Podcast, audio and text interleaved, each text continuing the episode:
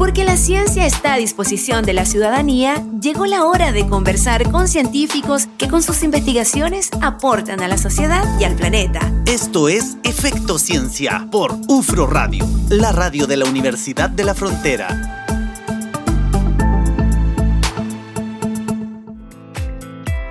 en UFRO Radio haciendo efecto ciencia, como cada lunes aquí, eh, acompañándoles con este programa de comunicación y divulgación científica.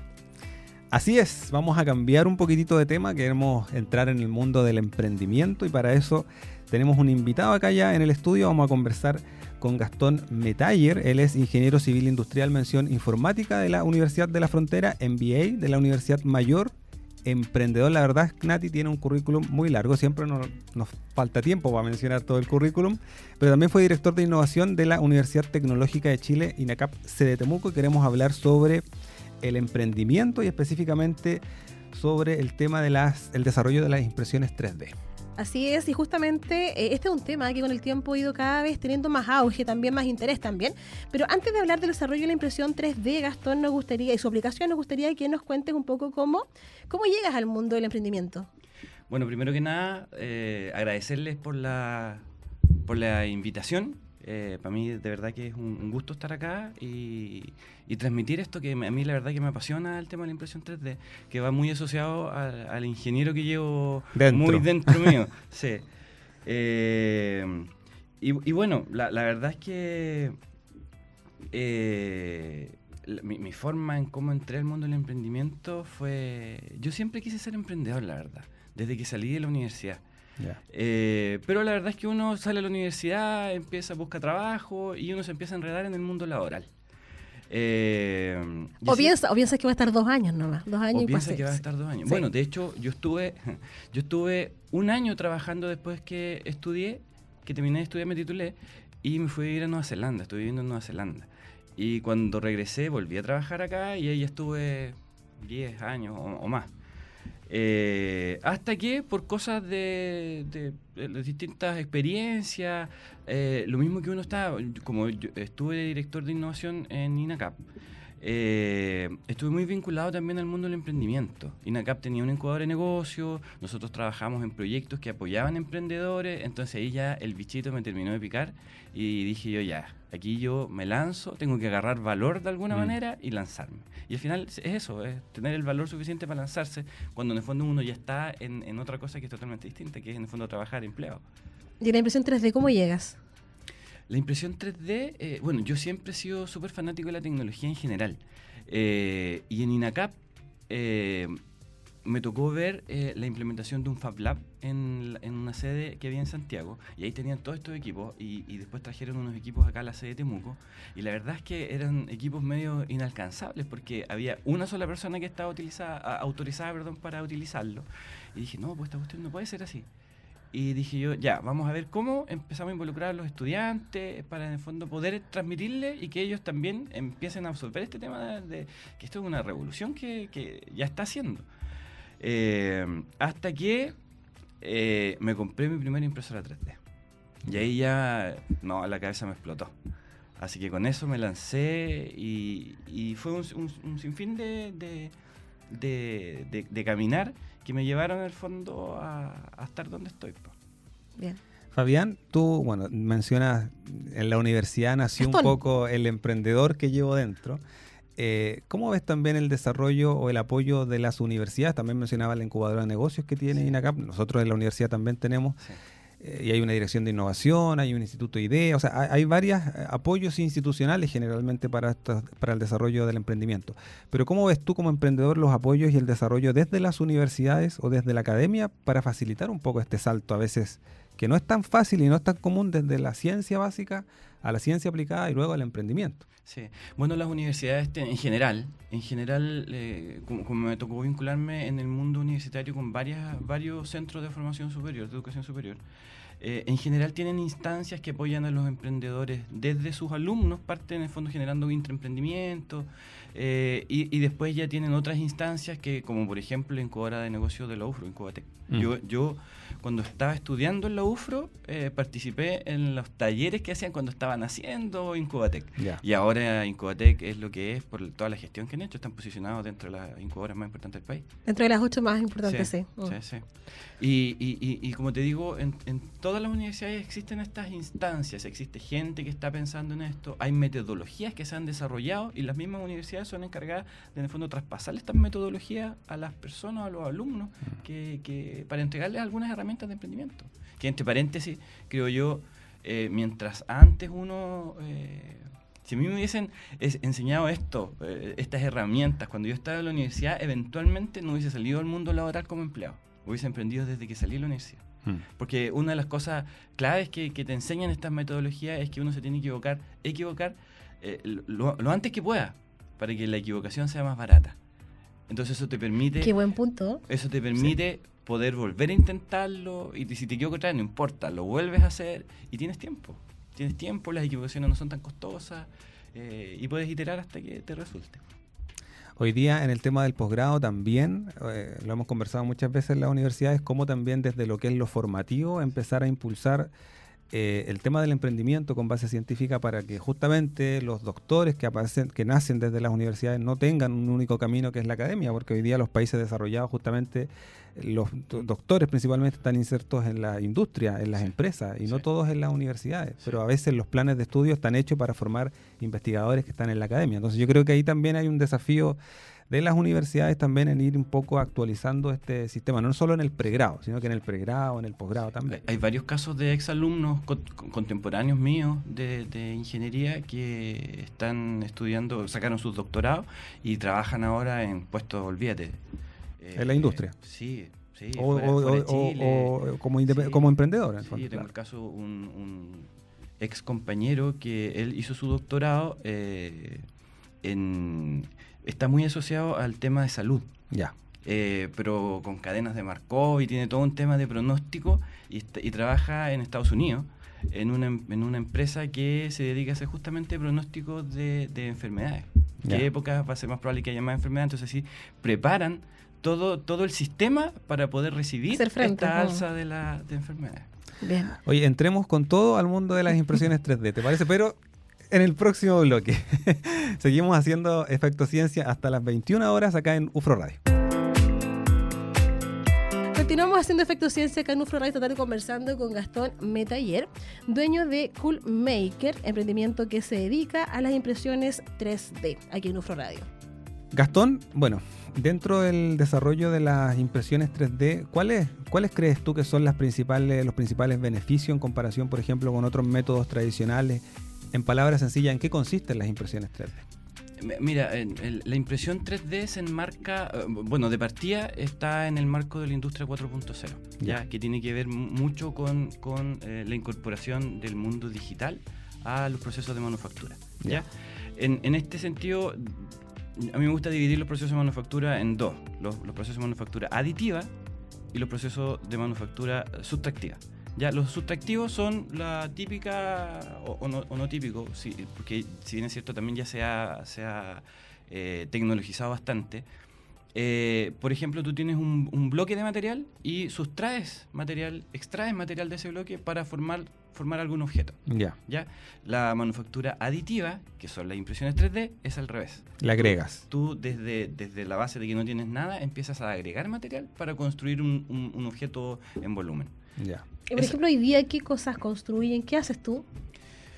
Mira, la, verdad es que en el mundo de la impresión 3D te, da para mucho, te da para mucho, desde objetos promocionales hasta, no sé, por ejemplo, eh, una hace un tiempo atrás me, pidieron de un hospital de acá eh, fabricar una pieza que, es una de las ventajas que también que tiene la impresión 3D, que de ahí se las voy a, se las voy a comentar.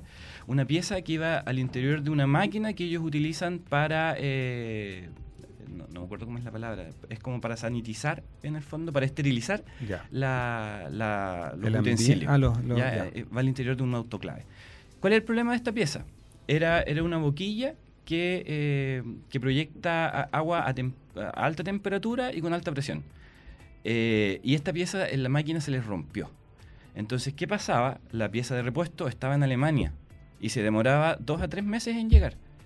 Eh, y ellos necesitaban el autoclave rápido porque en el fondo no tienen tiempo para. no pueden hacer esperar o tenían que tercerizar y eso hacía que el proceso sea más caro. Entonces ahí es donde entra la impresión 3D, hacer un beneficio. ¿Te fijas? Porque en el fondo te genera un, un, ahorro logístico en eh, poder contar con tu pieza de repuesto o, te da solución a algún problema que tienes. Fabián, bueno, la, pandemia también puso hartos desafíos. Tengo entendido en el tema de las impresiones 3D. ¿ah? Eh, tus proyectos a lo mejor como más eh, emblemáticos tuvieron relación, por ejemplo, con, desarrollar las, ¿cómo se llaman estas? Las, faciales. Los escudos faciales, por ejemplo. Leí por ahí justamente preparando la conversación que algo, algo habías hecho con respecto a eso. eso fue, eso fue eh, un emprendedor de Temuco, de hecho aparecía un titular ahí en el Austral hace un par de años. Ese era yo. Sí, eras tú. Lo que pasa es que. Me preparé, ¿viste? Me preparé para conversar con Fabián. Gastón. Perdón, con Gastón. Lo que pasa es que, claro, yo, yo justo eh, estaba en una época que estaba. Eh, me había recién decidido a independizarme. Fue esto 2019. Entonces tenía eh, mis impresoras 3D y estaba haciendo cosas sencillas. Aprendiendo, quizás, ¿no? más aprendiendo, la verdad, sí. Y mi intención siempre fue poder llegar con, con esto a la industria. Entonces estaba en eso y de repente, pandemia eh, empezaron a hacer falta eh, objetos de elementos de protección personal. Claro. Chuta. Ya, entonces empecé. A mí siempre me gusta estar con un ojo eh, fuera de Chile mirando qué está pasando en el mundo. tendencias. Mm. Y resulta que me encontré con que en otros lados estaban haciendo estos escudos faciales. Entonces empecé eh, a, hablar con algunos amigos que estaban vinculados al área de la salud. Oye, ¿esta cuestión realmente se puede utilizar? ¿No, no, no, hay alguna contraindicación de que en el fondo el virus sí vaya a pasar igual? O no, me dijeron, es súper bueno y por favor, si puedes hacerlo, ayúdanos porque necesitamos. Acá no hay nada. Ah, imagínate que andaban hasta con, con máscaras de snorkel. De todo, al principio. Sí, y me mandaron fotos. Después cuando yo les mandaba, les, les, mandaba estos escudos faciales, me mandaban fotos de los médicos operando en los quirófanos con un snorkel. Era casi para la risa. Bueno, y en, esto eh, empecé a hacer escudos faciales. Eh, hice, eh, se me ocurrió publicar en Facebook esto y, un periodista del diario Austral lo vio y me dijo, ya no, déjame hacer una nota y es lo que tú encontraste probablemente. Sí, sí, y... ¿Pero qué fue lo que hiciste? Escudos faciales. Escudos, ya. Sí. Pero básicamente el escudo facial era el cintillo con una mica. exacto. Y, el elástico que, iba, que sujetaba en el fondo el... Yo debo haber hecho alrededor de entre 5 y 6 mil. Eh, fueron dos o tres meses de pega así como full, full, full, full en eso. Intensa. Intensa, súper intensa. Y entregamos al hospital, a, a la Teletón, Hospital de Padres Las Casas, algunos SFAM. Eh, gente particular que vio el, oye, pucha, me contactó, necesito para mi papá, para mi mamá. Eh, y, y, eso me permitió a mí aprender mucho. mucho Oye, Gastón, y así como estás tú acá en Temuco, ¿cierto? Con Coolmaker, ¿hay mucha competencia o, viene algo que está, está instalándose en el, mercado? Mira, eh, producto de esto mismo de la pandemia, la impresión 3D tuvo un auge tremendo. Eh, mucha gente compró impresoras 3D, mucha gente empezó con negocios parecidos y, con el pasar del tiempo han ido desapareciendo, han ido desapareciendo. Eh, porque en el fondo, claro, se, embarcaron en este tema, pero, pero no, miraron que también hay que mm, ver un poquito más allá y, profundizar un poco a lo mejor en la materialidad que se trabaja eh, los tipos de polímeros que uno puede utilizar. Cada polímero tiene su uso, tiene sus propiedades físico-químicas, que hay que en el fondo evaluar para poder en el fondo dar, dar respuesta. Otro, otro tema que es súper importante es el tema del diseño. Claro, uno los escudos faciales al principio los bajaba, los bajaba de internet porque estaban los modelos disponibles. Eh, yo a los que yo hacía les hice unas pequeñas modificaciones porque las mismas personas que lo reciben decían, oye, ¿sabéis que tengo este problema? ¿Por qué no lo arregláis? Ya, yo intervenía en el diseño, y la mayoría de las personas no está vinculada tampoco al mundo del diseño. Entonces, del diseño industrial, por decirlo así, de una manera entre comillas. Eh, pero, pero para mí fue una época de mucho, mucho aprendizaje. Estamos compartiendo la experiencia como emprendedor de Gastón Metaller a propósito de la industria de las eh, impresiones 3D y cómo también ha llegado a desarrollar sus productos acá en la región de la Araucanía. Nos queda un ratito y en el próximo bloque terminamos esta edición de Efecto Ciencia acá en UFRO Radio. Seguimos haciendo Efecto Ciencia acá en UFRO Radio, como cada lunes, que día conversando con Gastón Metaller acerca de la impresión 3D, ¿no? Y todo el universo, todo el mundo, posibilidades que esto además abre, ¿no? Ahora tú, Gastón, igual, eh, junto con desarrollar esta, esta, este, este, este trabajo, ¿no? También has querido compartir un poco de tu aprendizaje con la gente y tienes unas ofertas de cursos. Sí, yo desarrollé un curso eh, que son seis módulos, son 12 horas aproximadamente, en el que enseño, en el fondo trato de, traspasar todo mi conocimiento, porque una de las grandes brechas que existe todavía eh, en, general es eh, con respecto al conocimiento de la tecnología de impresión 3D. porque la, más común y que se encuentra en el mercado es de, los sistemas de impresión más básicos que existen. Entonces, el, universo de impresión 3D es mucho más amplio. Eh, partiendo de la base que eh, la mayoría de las personas tampoco conoce eh, más en profundidad las materialidades disponibles que existen. Mm. imagínate que existen polímeros que vienen, incorporan hasta fibras, como fibra de carbono, fibra de vidrio, que, uno puede fabricar piezas totalmente funcionales, de alta resistencia, que soportan temperatura, presión, pero la mayoría de las personas no sabe eso. O sea, es una revolución. Es una revolución, sí, yo esto, esto la verdad es que junto con la inteligencia artificial, yo creo que viene para instalarse a revolucionar el mundo tal como lo conocemos.